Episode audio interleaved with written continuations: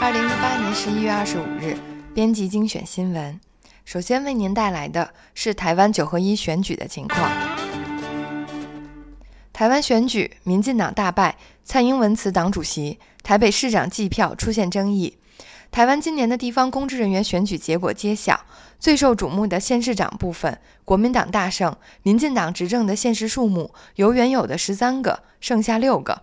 兼任民进党主席的蔡英文总统已宣布辞去党主席职务，为败选负责。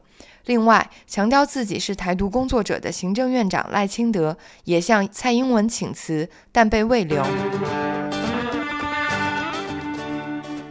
二十年来首次，韩国瑜赢下绿色高雄，蔡英文辞去民进党主席。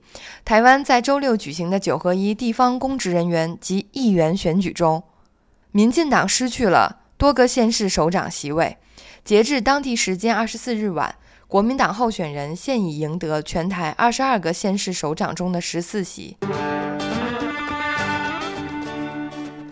台湾九合一选举合并十项公投，今投票预估凌晨两点全部揭晓。台湾今天举行地方公职人员选举投票，十个公投案合并举行。导致投票过程变得复杂，各地投票所外面都大排长龙，排一个小时队伍才能完成投票的情况非常普遍。新北市林口地区更有投票所竟需要排队两小时，民众抱怨不已，老人家甚至体力不胜负荷而晕倒。台北县市长选举，柯文哲险胜三千五百二十票，丁守中提选举无效诉讼。二零一八台湾选举，首都台北市陷入前所未有的焦灼战。现任市长柯文哲与国民党推出的丁守中，两人票数差距一度不超过百余票，让这场首都龙头之争难分出胜负。市长柯文哲和国民党候选人丁守中两人的票数差距呈现拉锯战，双方你来我往，甚至一度出现仅差八票，让现场两万多名支持者直呼好紧张。直至深夜。到底谁胜谁负还不一定，不仅创下台北市长选举有史以来最焦灼，也是开票开最晚的一次。跨夜开票，让民众忍不住崩溃大喊：“还要等多久？”丁守中以些微差距落后落败，质疑中选会和台北市选委会，提出选举无效之诉讼。同婚公投挫败，伴侣盟。一场极不公平的公投战，同婚公投遭到挫败。台湾伴侣盟在今日凌晨发出声明，指出这是一场极不公平的公投战，希望行政院能在明年五月二十四日之前保护同志公民的结婚自由。我们知道，反同阵营将把这个公投结果视为重大胜利。然而，这个所谓的胜利是用大量的谎言与金钱所堆砌起来，并将大家利用此次投票结果进行后续的政治施压，无所无用其极的贬义同志的地位与权益。然而，我们并不会退却，所有支持同志平权的力量，经此一役，必将更加团结。我们誓言用爱对抗恨，用智慧。粉碎谎言，用更多的勇气继续前行，直到平权实现。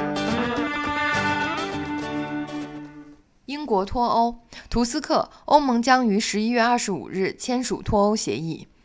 欧盟理事会主席图斯克十五日表示，欧盟将于十一月二十五日签署脱欧协议。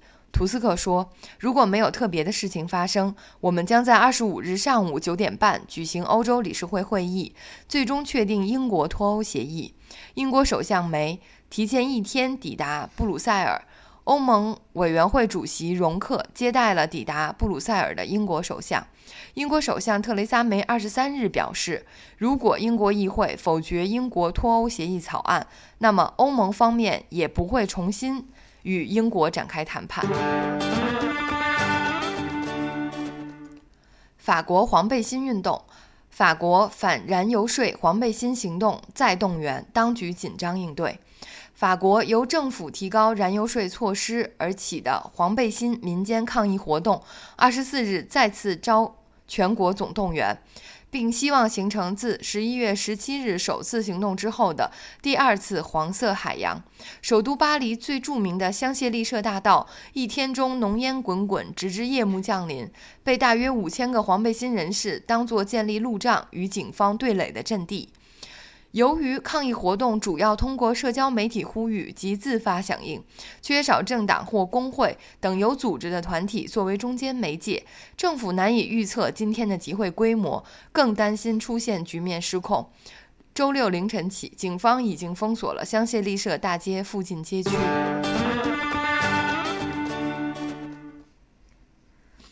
巴基斯坦总理史无前例的访华成果致使中领馆遇袭。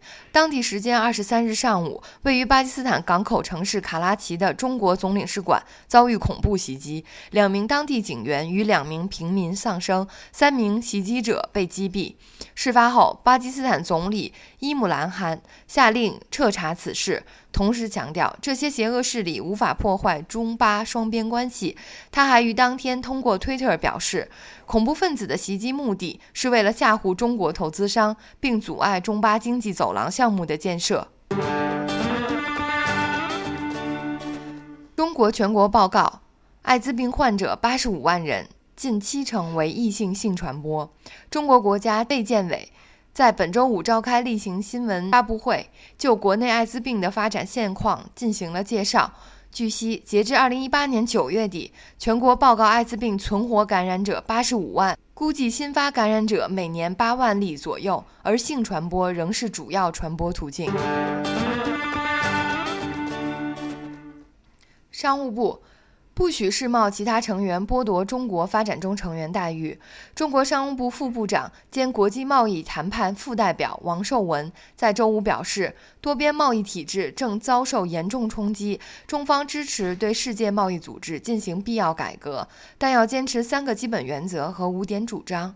此前，美国特朗普政府曾几度传出，如若世贸组织不推行实质性改革，美方将退出这一多边体系的威胁。中梵协议后，中国官方再次强调独立办教原则。自中国大陆和梵蒂冈签署了有关主教任命问题的中梵协议两个月后，中国国家宗教事务局局长王作安在其近日发表的一项文章中再次强调，中国将坚持独立自办教会原则，抵御外国势力通过宗教渗透中国。万人联署成功组香港拍卖犀牛角雕品。英国私人拍卖行邦汉斯原定下周二，也就是二十七日，在香港拍卖二十一件犀牛角雕雕刻品，但由于有近万人联署要求叫停拍卖，该行终于决定取消有关拍卖，并承诺日后不再拍卖牛角艺术品。发起联署的保护动物组织野生救援欢迎。邦汉斯的行动，并呼吁签名拍卖行苏富比仿效邦汉斯，取消下周四二十九日在香港拍卖牛角制品的活动。以上就是本日的国际要闻，谢谢关注。